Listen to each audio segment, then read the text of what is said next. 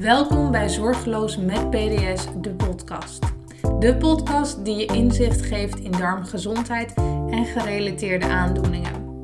Ik ben Koosje, orthomoleculair therapeut en ervaringsdeskundige als het gaat om het prikkelbaar darmsyndroom. Ik heb 13 jaar geleden zelf leren leven met PDS.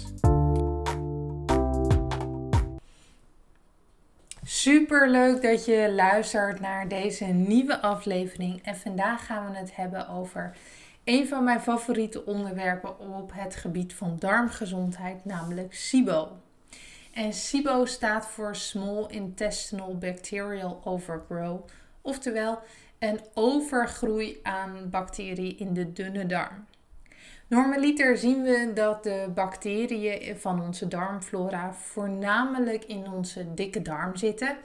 En daar zorgen ze onder andere voor onze vertering. Ze helpen ons immuunsysteem hoog en goed te houden. En zij beschermen ons eigenlijk tegen alle ziekteverwekkers van buitenaf. Maar bij SIBO gebeurt er iets anders.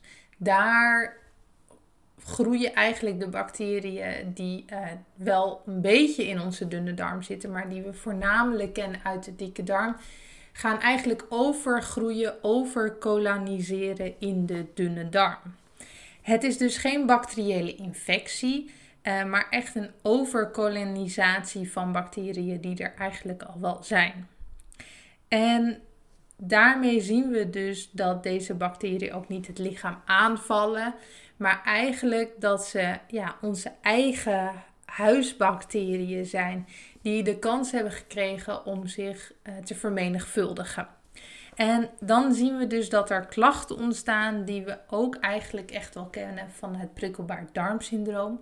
Dus we zien ook steeds meer in de literatuur en in de wetenschappelijke onderzoeken dat er wordt gekeken naar het aantal uh, prikkelbaar darmsyndroom patiënten die misschien wel eigenlijk SIBO hebben.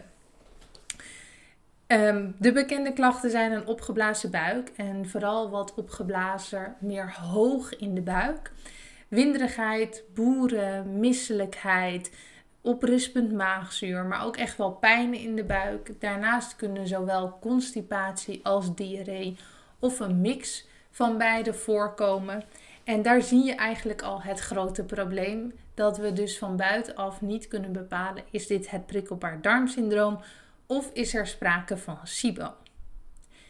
Nou, bij SIBO kunnen we uh, een ademtest doen. En bij deze ademtest testen we eigenlijk de gassen die we uitademen.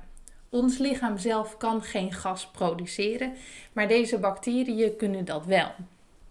We maken daarmee een onderscheid tussen uh, waterstof of eigenlijk methaangas. En er bestaat wel een derde variant, maar die kunnen we op dit moment nog niet testen in Nederland.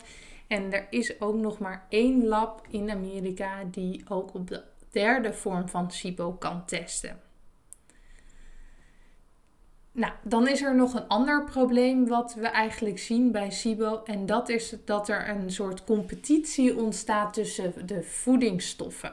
En dan deze bacteriën die voeden zich ook op de voeding die wij eten.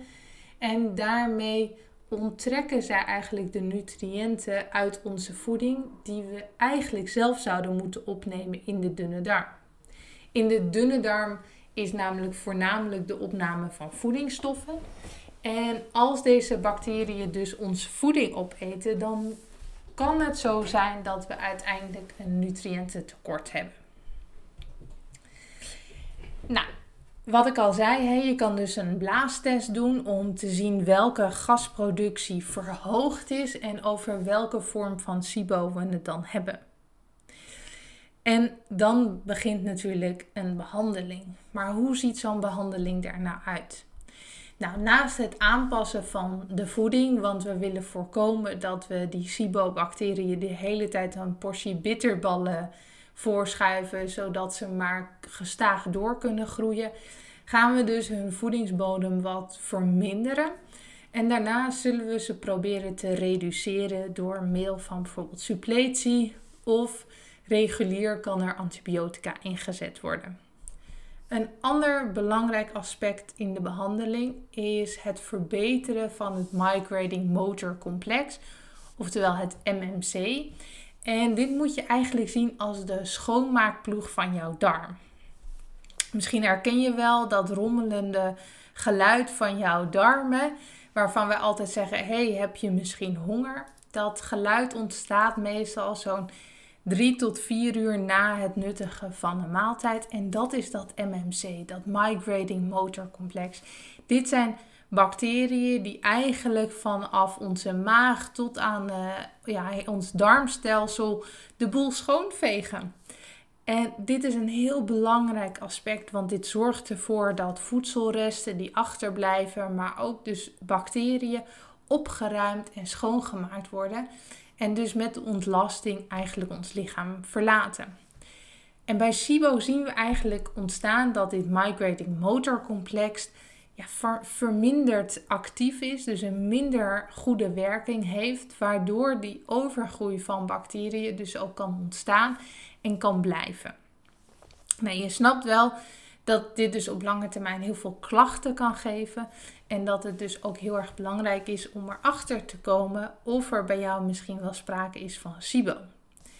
Dit is een makkelijke test die je gewoon thuis kan doen. Uh, mocht je hier toch meer over willen weten of vragen over hebben, stuur me dan vooral een berichtje of plan een gratis kennismakingscall bij me in. Ik vertel heel graag meer over SIBO.